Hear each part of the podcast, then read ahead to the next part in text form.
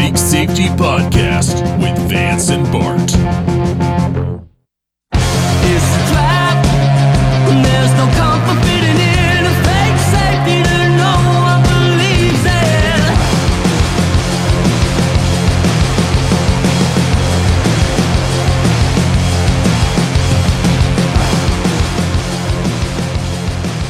So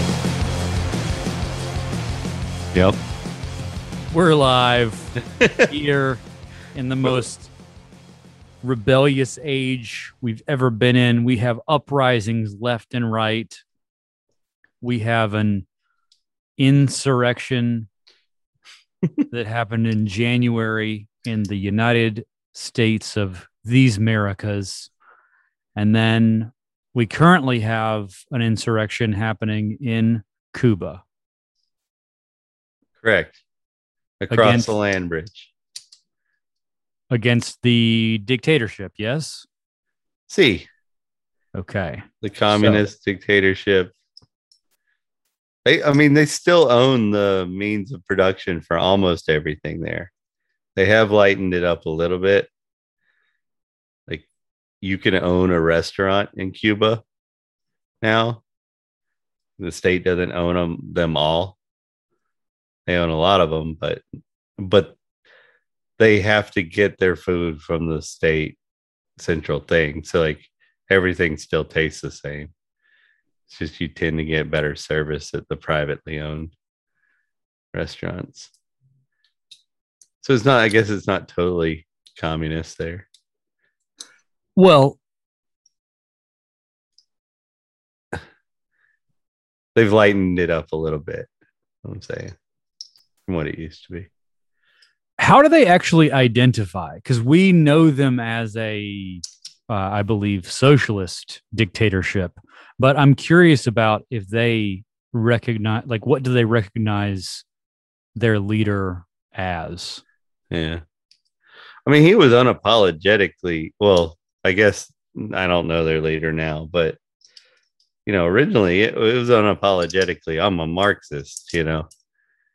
But Right. But when when you and and I I, think there's because there's there's a there's Miguel and Manuel like there there there's, there's uh you know a handful. I think it's that they spread it across a handful of folks yeah, power wise, but they're all sort of heading in the same direction, right? Like there's the president and there's the prime minister. Um, and then there's some other thing that I believe is a president. Uh, I want to say his name's Esteban something, but um, Mhm. I, I guess that's just sort of my my big question is: Do they identify as a dictatorship, knowing that they have a group of folks in charge who act as dictators? Or is that how we classify them? I legitimately don't know the answer to that question. I don't either. Um, but Like, I know they identify as socialist, and some are, you know, and, and they'll say, oh, we're a Marxist, Leninist, whatever. In the same way that, like, in the US, right? Like, we have some schools of thought who say, well, we are a democracy. And then some folks will say, well, not a pure democracy because we're a republic, right? But at no point would we say that we're in a dictatorship unless we hate the leader, right? So the people who use the word insurrection to describe the January 6th event, um, they would call Trump a dictator, but they they still wouldn't identify as living in a country under a dictatorship, right? yeah, I guess so. I mean, I, I guess that's the kind of nuance of what I'm I'm getting at here is I got you. Well, then I would say that they probably call themselves what they were originally a Marxist communist dictatorship.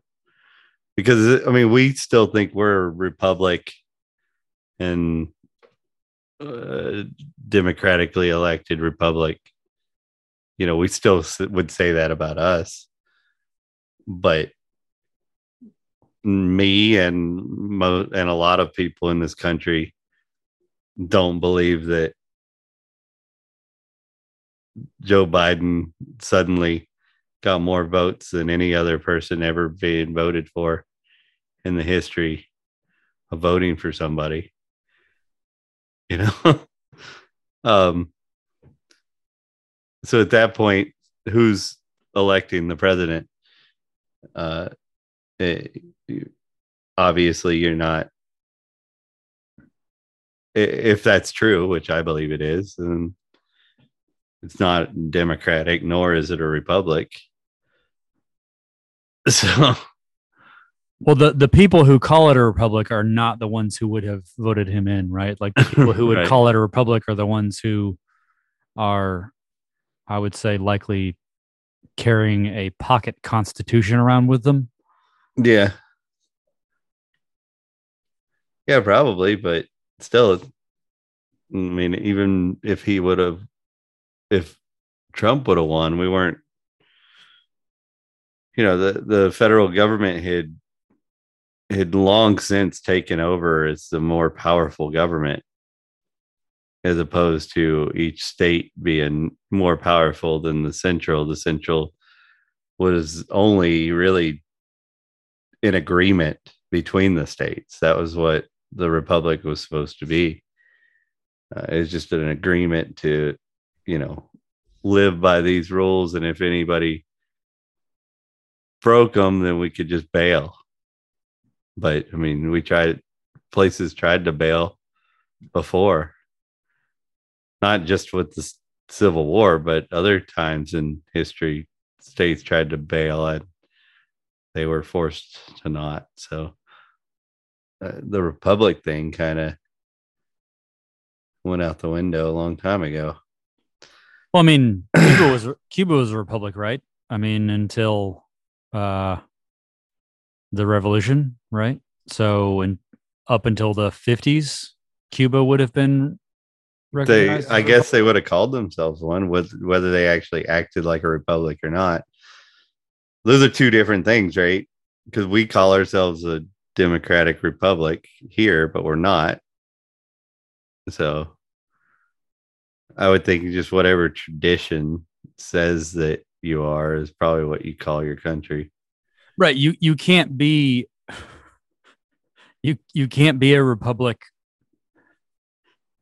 if you're basically just a country that was orphaned by Spain and adopted by the United States. I declare independence. That's an office joke for those of you who uh, are following along at home. You can't just, you can't just, or you can, but either either way, the core of I think what we're talking about here is that that rebellion. What is the insurrection? What is the revolution? What are you rebelling against? And there, they're rebelling against. I would guess the power of the state, the dictatorship. Uh, the group here that we called the insurrection were rebelling against the swamp, I guess, is what they would call it. yeah. Um, and then the people who are rebelling against the system. I'm not sure which system they're rebelling against. Yeah, so we had what we've had some rebellious um groups or events in my history. We had Occupy Wall Street. Uh, that was pretty rebellious. Um, Tea Party, the early days of it were pretty rebellious. Um, and not to go too far out of chronological order, but we have Wall Street Bets now, which is almost a modern day equivalent of Occupy Wall Street, which feels strange because I feel like Occupy Wall Street is modern, but it was what some some decade ago. Mm-hmm. because I do remember those Wall Street Occupy Wall Street protesters blocking my bus so I couldn't get to work. so all the bankers still made money, but I did not. I was like, I've got tables to wait. yeah, it was a it's a different time. But yeah, so uh, we have we have a modern rebel in the form of the uh, the GameStop traders and the people fighting against the short sellers and the hedge funds, right? Yeah. And then we got other people that call themselves rebels fighting against. I mean, if you went to that, what, what that Gretchen girl who spoke it in front of the UN uh, about climate change, I, I imagine she felt like she was a rebel, but she was. Oh, uh, Greta, you mean? yeah, Greta. Did I say something else? I, I think I think you said Gretchen, but I I'm not even Probably. hundred percent that it's not one of those two. but um you know all the climate change people think they're rebels the the they're fighting against something that I don't know where it exists, but Well, yeah, what is the straw man? What what are they rebelling against? Would you say? well, eh, at this point, it seems like it's just the the the right, really. like anything the right says, they just use it.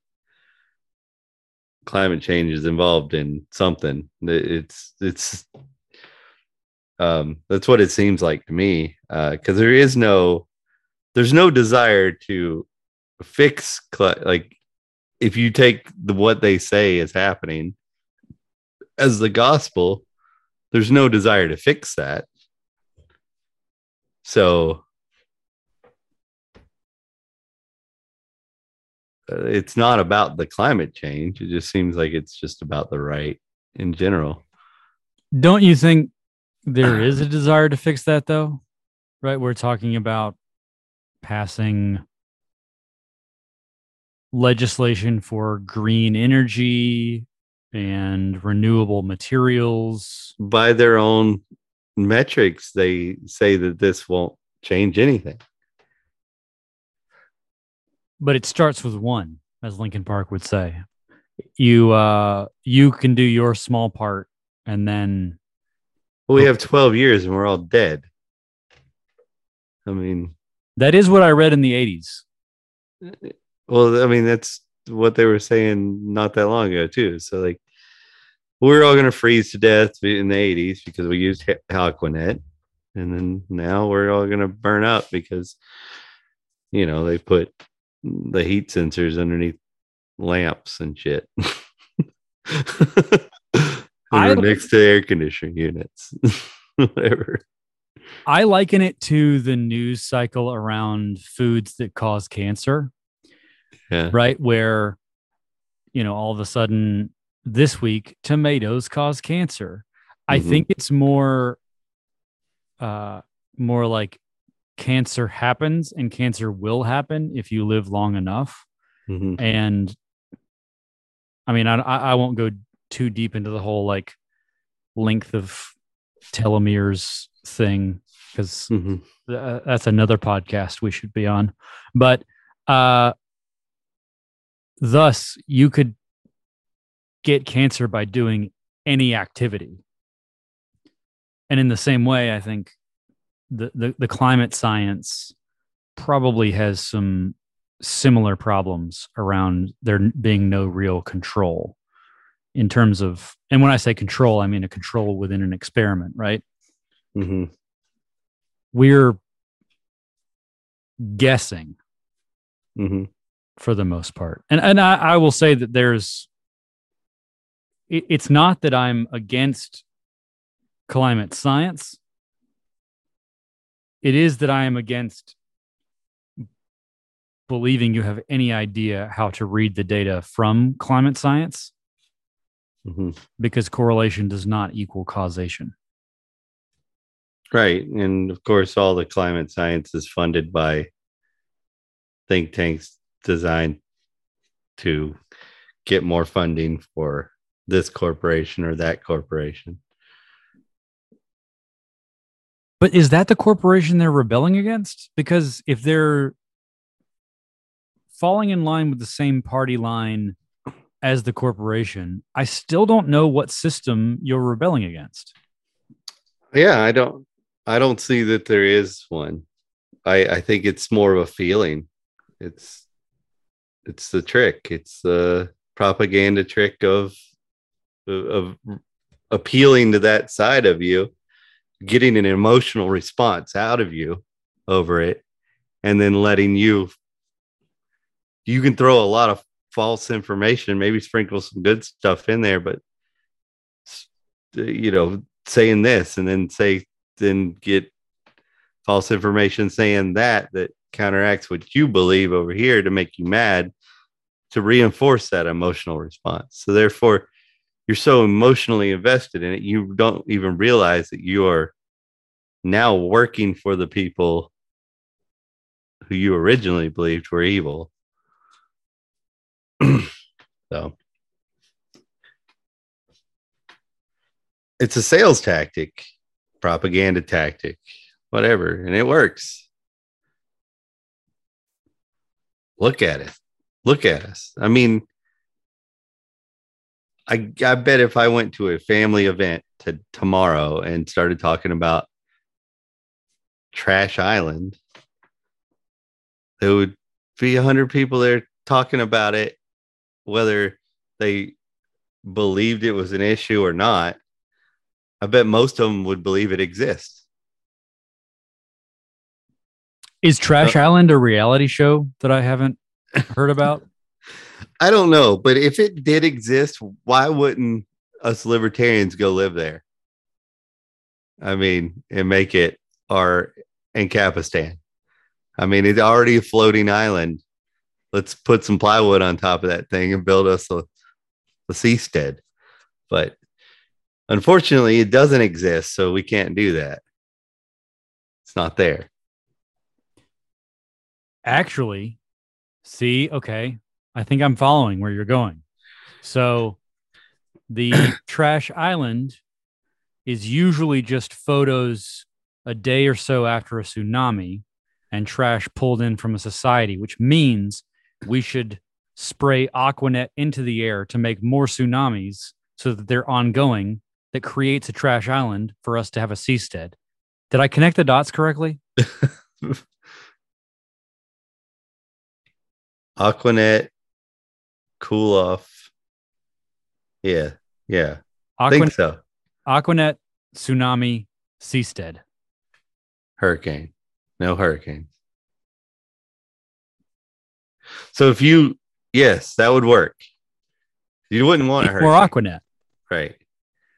Because hurricanes are caused by the cold at our poles and the hot at the like the difference. The bigger the difference is in temperature at our equator to our poles, the more likely a hurricane is to to come about. Therefore, the global warming creating hurricanes thing does not work. But because we have what we are in an ice age at currently in the earth cycle we are currently in an ice age. Um we have these poles that are have ice caps and are cold. So what we need to do is cool off our equator. So you're right. We just make sure that when we spray the aquanet we only do it near the equator. But if we're in an ice age now, we are. Okay. wouldn't that mean we need to warm up the equator to balance against that cold front coming from the poles? Well, no, because if we warm up the equator, then the difference is going to be great. Therefore, we'll have more hurricanes. and tsunamis. I think tsunamis aren't caused by hurricanes. Well, a, well, a hurricane is just a tornado with water, right? Uh, Can you still get a trash island from a hurricane? I feel like you can. I think um, earthquakes cause tsunamis typically. but not Trash Island directly. It causes a Right. tsunami, which causes Trash Island. Right. So tectonic plate shift is what we're banking on here. Right. And we all know we get those by gay people sleeping together in California. You hear that, gays? you could save the world. Do what you got to do. Just do it, man. I should go down to the Castro and start handing out flyers, just really confusing flyers about how to save the world. I think that the reason why people are so quick to believe something on whatever other side you decide to fall onto, it's because they're fed so much bullshit like that. Like that's how our news cycle works. What you what we just said is how our news cycle works. It'll say some ridiculous shit, sprinkle in a little bit of truth. And then on this side, it'll say some ridiculous shit, sprinkle in just a tiny bit of truth, something to hold on to. And then the same side will say something completely contradictory to that the next day. But your mind has to start because you've picked sides, you're emotionally invested. You have to start figuring out ways to be okay with these contradictions in your head. And then you get so used to that that you just start, instead of fighting that in your brain anymore, you've picked this side, you just stop fighting it and you say, whatever they say today is is my team. Because it is so it's mind numbing it's it can it can bring me down on some of the best days if i hear the wrong thing. And i could see how it would just be easier for most people to be like all right i've picked this team. Okay. This is whatever they said. And then you know you they get you focused. If you're listening to cnn you get focused on something ridiculous that somebody on fox said. So you're not even looking at the ridiculous shit that your team said. You're just saying oh could you believe these idiots believe this and then they're doing the same thing on fox. Meanwhile you're both believing in this ridiculous shit. The state's getting more powerful. Corporate corporations that don't have your best interest at heart are getting more powerful and the and then they find then some rich billionaire who does tons of evil shit does one thing good for the world and the leftists that are still anti-corporate jump onto that instead of all the evil shit that corporations have been doing and be like, oh, this is reason why billionaires are going into space. This is why they should be taxed more. Uh, oh, because they a billionaire actually advanced society a little bit with his own money. We're gonna. That's the reason why. Like the the war machine and all that. That's not the reason, you know. like, but we went to space for civilian reasons and made it cheaper. That's why billionaires should be taxed.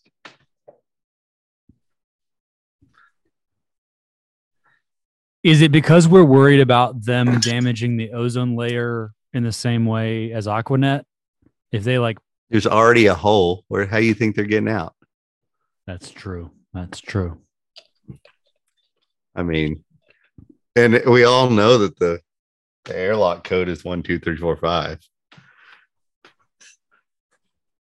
It's like the code from an idiot's luggage. right. It's Mega Maid, sir. She's gone from suck to blow.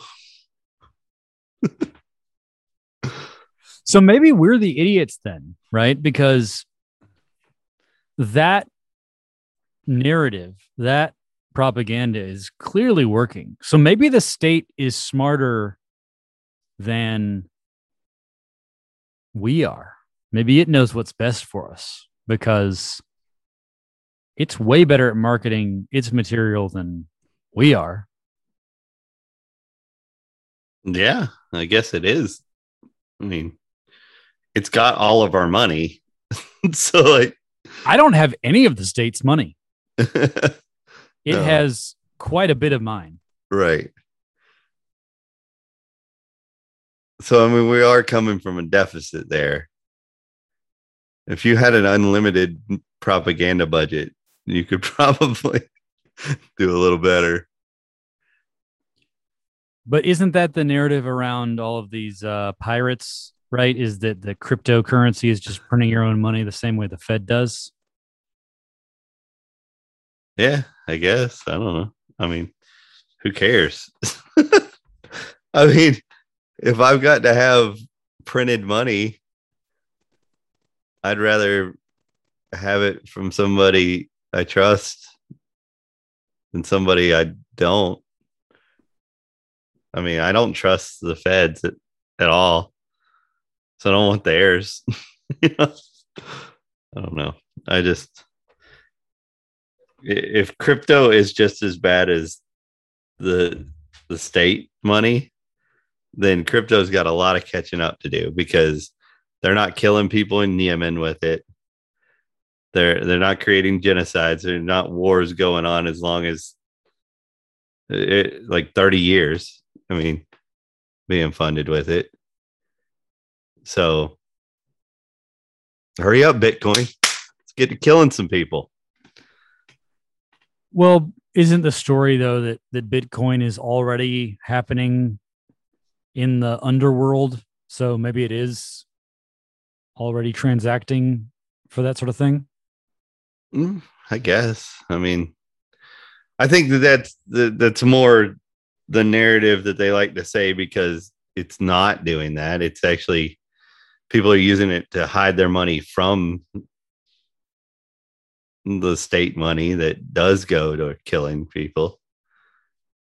And they're not getting as much of it. And they're not able to control it as much. So I think that's more the problem whether there are some bad actors using it for funding bad things and not, it didn't it didn't really matter to me because it's not the gun that kills the person, it's the person that kills the person. Um, I just know that if the bad guy also controls this money, like every aspect of this money, that's not the money that I want to have. yeah, I, I want them to have to work to manipulate it, you know? So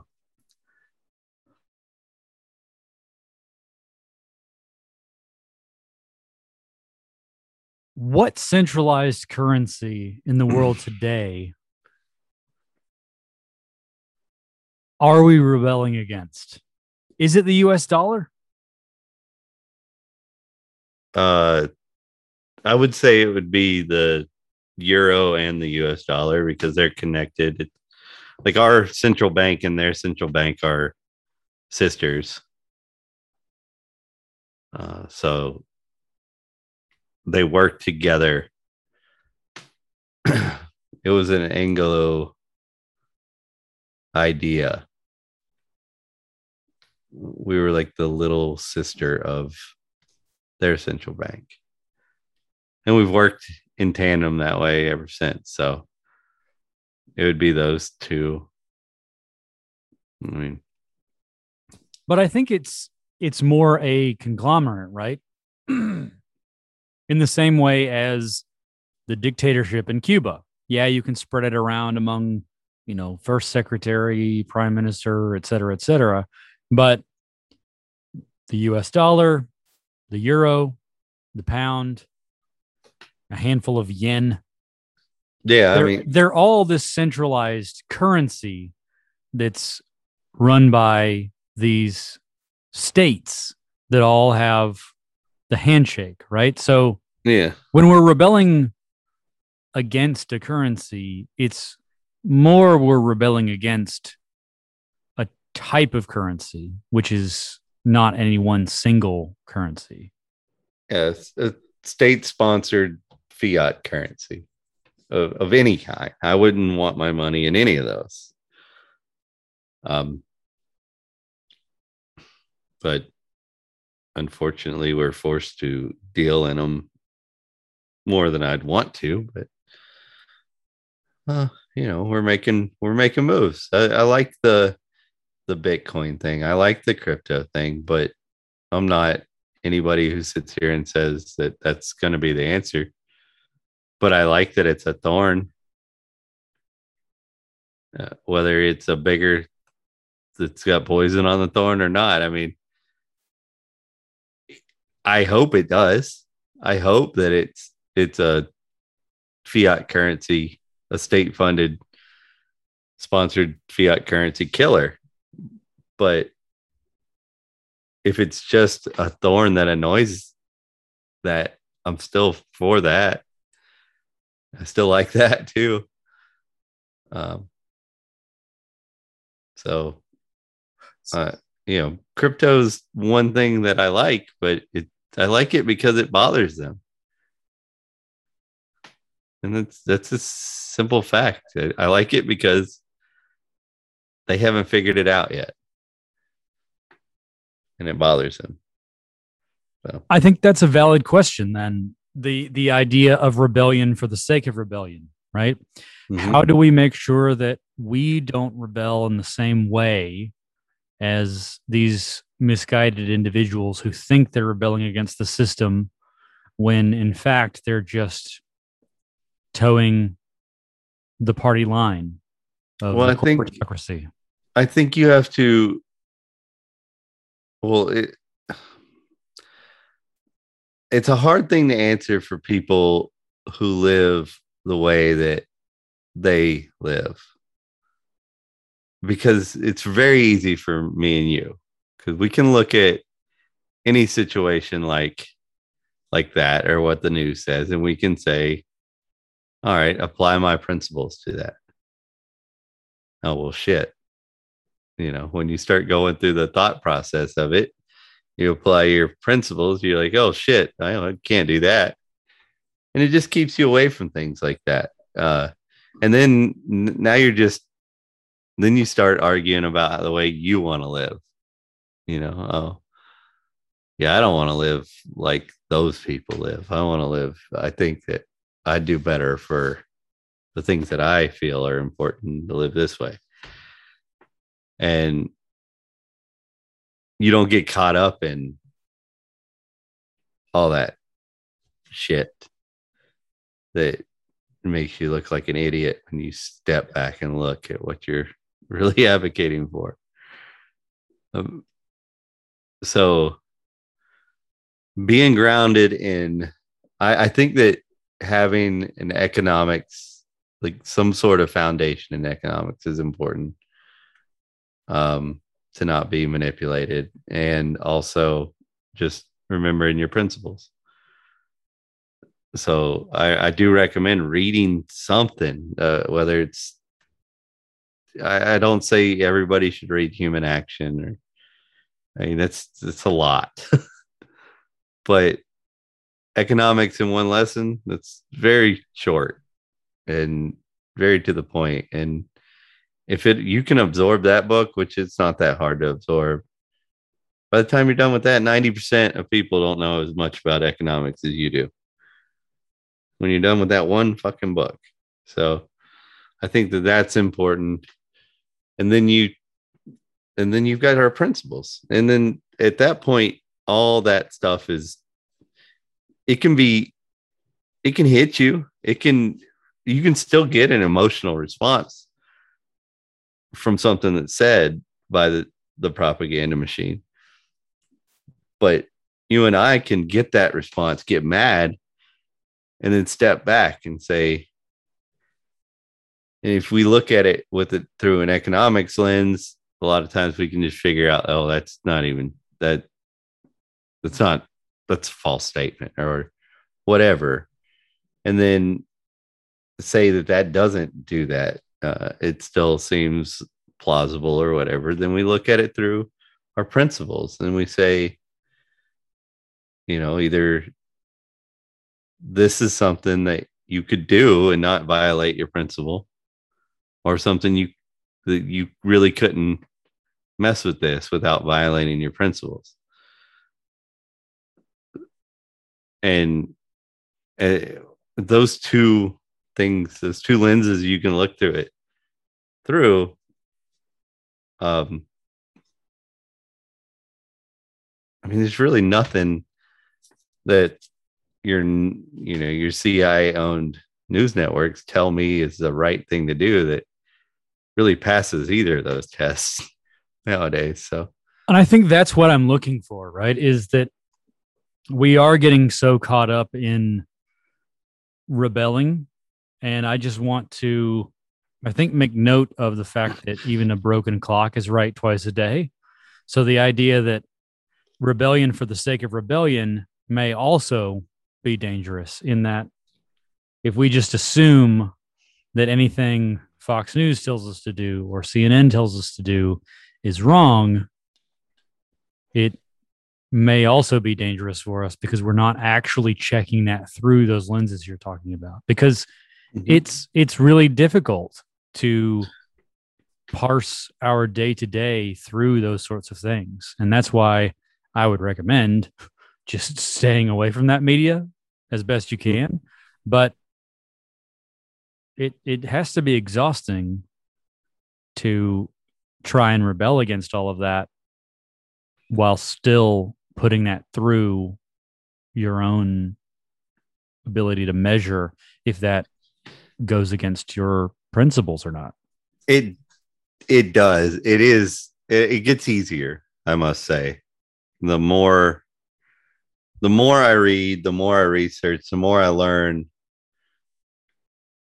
about the techniques used in propaganda, things like that.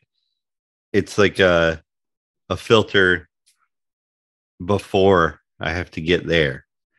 So a lot of things I can just weed out because oh, I know that that's typical propaganda method, so I'm not even going to entertain that. And then things that do strike my intellectual juices or whatever, get them flowing. I then I start going through those two main filters, and it's less exhausting now. But it does it. You're right. It's everyday life can get exhausting, eh, especially at first going through that um through those filters but you'll you'll get better at it and you won't need it won't take you as long to do your little step by step thought experiment with whatever you're being presented. Because even if you don't learn all the propaganda things you don't you're not fascinated with learning that. When you do these thought experiments with whatever's been presented to you through your economic and principled lenses there'll be similarities that you'll you'll mentally chalk you know make a little note in the back of your head. And then the next time you're presented something you might it might be something that you you go you're like oh well this is going to have the same result as that other thing. And it doesn't take you as long. So it gets easier guys. Conversely, though, I think there is a real fear of taking too many shortcuts Uh, around doing a template for certain things around certain sources, right? If if Kaiser Permanente tells me that I should be consuming more broccoli in some ad campaign, uh-huh. it's unsafe for me to have saved a template of big pharma is always wrong. I should rebel against what they're saying and say, big pharma's not going to tell me to eat my greens. Right. right So I think that's a word of caution worth talking about as well is that rebelling for the sake of rebellion is one thing, but even rebelling based on your history and even rebelling based on historical data, you still have to run things through those filters because sometimes those shortcuts can get you in trouble. Yeah, they they could, they can, uh, but we always have to. We have to wear shortcuts. We have to use shortcuts. So we're going to sit there and analyze every every little thing. We have to come up with a trusted method of of, of the the the division of labor. Uh, you can't do it all yourself. You it's this isn't a DIY world as much as I love DIY shit. You know, um, so you have to take calculated risks uh, with the people you can trust to bring you some information like this podcast you can listen to it and verify or not or wh- whatever whatever you want to do how much you want to trust it but you can't do it all. So live by the principle don't hurt other people. Okay? And then if you can get that down like you don't even have to rebel. That in itself is rebelling against the state that is not what they want you to do. So and then you can get you can get more involved from there. But you know just there, there's all kinds of ways that you can rebel safely where you know you're doing it for you. Uh, encryption software on your phone and on your computer. State doesn't like that that's you're protecting yourself. You're not doing anything that you're not doing right now. I'm not telling you to start doing illegal stuff after you do it. I'm saying just get it and annoy the state. It's a great way to rebel. Eh, you don't have to believe in these corporate things that are they're designed to make you get emotional about them and a lot of them don't exist. It's not a problem that exists in the way that they're presenting it. They're presenting it that way so they can make money off of you. So make sure that you're rebelling for you for a cause that you believe in not for a cause you were told to believe in because that cause might not even exist. It might be an island. Yeah it might made of trash. um, the the fella from Greenpeace that I was listening to, um, he mentioned that he had proposed that one of these windmill places make a windmill like one mill off of just using renewable energy solar and wind or whatever and, and of course nobody's ever taken him up on it but like the idea being that he doesn't believe and many people don't believe that it could even be done. They have to use fossil fuel energy to even get one of those built and up or whatever. You mean to make a windmill? yeah. You're saying his proposal was to create a windmill from nothing but renewable energy. right And not so just far- wind energy but like all renewable energy sources yeah Solar seems promising. Yeah. You got to think about getting it there, the machinery to set it up, uh, all of that stuff. Every process, like even just like getting the the raw materials to form the pieces and whatnot. I think he's right. I don't think we're there. I don't think we could do that. but he's, you know, he made a good point too. Of like, if we're really going to die in 12 years because of fossil fuels being bur- burned, then at this point, uh, don't you think we're beyond being worried about like nuclear waste? And it's time to start building nuclear plants. Shouldn't we be eating a lot more cake? right. yeah. Good point. Yeah. And what's the point in raising kids?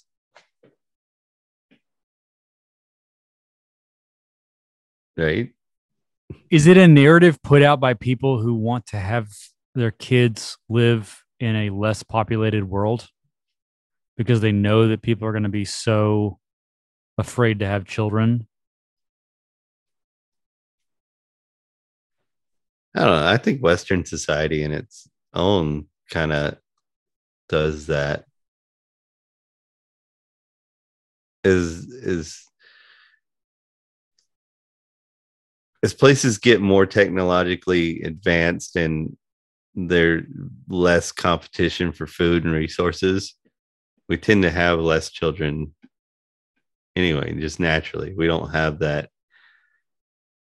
I guess there's something wired in us where if we think that we're not going to be able to take care of ourselves when we're old, we want to have a bunch of kids so we're not burdening just two, you know, with with taking care of us when we're old.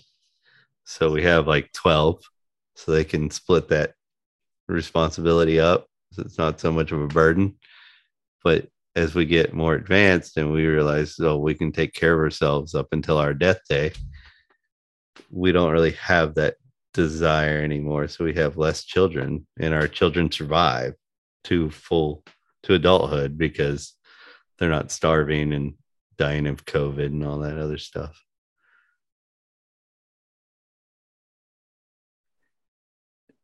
Given that you could certainly survive until your death day, which is one of my favorite phrases you've ever used. Do you feel compelled to have fewer children? Um, all right. I, I guess that depends on when you're talking to Vance because Vance six years ago, seven years ago, Vance seven years ago wasn't going to have any kids at all. Like I was going to, I wasn't going to have a wife or kids uh, to my death day. Like I was going to be like my uncle who he just has been a bachelor his whole life. You know, he likes the ladies, but he doesn't like them to live with him. You know, so um, I thought that's who I was. I had, but I have I have two kids. I have, but I don't have twelve. If I thought that I was going to be a burden on the two, I think I, I probably have more if I thought that that would make their life easier later in life. But I don't think that I'm going to be a burden on the two. I don't think they're going to really have to spread out a burden. I think I'll, I might even be able to leave them with something that they're better off, you know? so, And that's what I'm kind of getting at from an economics perspective. If you have more children, mhm. isn't that isn't that a, a higher cost of raising those children to adulthood for you thus ensuring that you don't have the resources to last and get you through to your death day Yeah, I mean it it does when you're talking about like an economy like we have today, but when you're talking about the economies that are less advanced, that there are things that like things like a bad crop can kill people or things that you can't control. Like uh, if you live in a third world country where the you, you don't have any power over the winter because uh, you're you're in Cuba, but if some reason it's freakishly cold because we're in an ice age, and you freeze to death, right? Uh, or some of your kids freeze to death. Like there's all those factors that they were dealing with, they're they're dealing with, that are different than the factors that we deal with because they they were never people in the, that situation are never they're not saving for a retirement they're just getting by the next year right? So and then they get by again. They get through to tomorrow. It's not you're they're never saving. They're just getting by. And in those kind of the the mind works when you're just getting by like oh let's have more kids because they're just going to get by. And we don't want to take that much from each one of those because there's never there was never a thought that they're going to save to have a retirement or anything like that but today we have a society where we do think about things like that so we do have less kids because we do have the option of saving to where we're not a burden at all on our children. In fact, we might leave them with something. It's a whole different mindset. And it we end up having less children because of it. Or no children at all. Like there might not even be a Cuba Gooding the third. there could not be.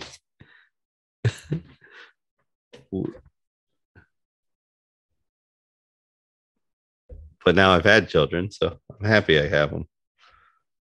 I I don't want anybody to think that like just because I wasn't planning on having children doesn't mean that that was going to be the best thing for me. So, uh, I recommend it. But I guess if you're not the right person for children, then don't go forcing yourself to do it. But Wait a second. I see what this is. This is propaganda. You can't tell me what to do. I'm going to have some kids.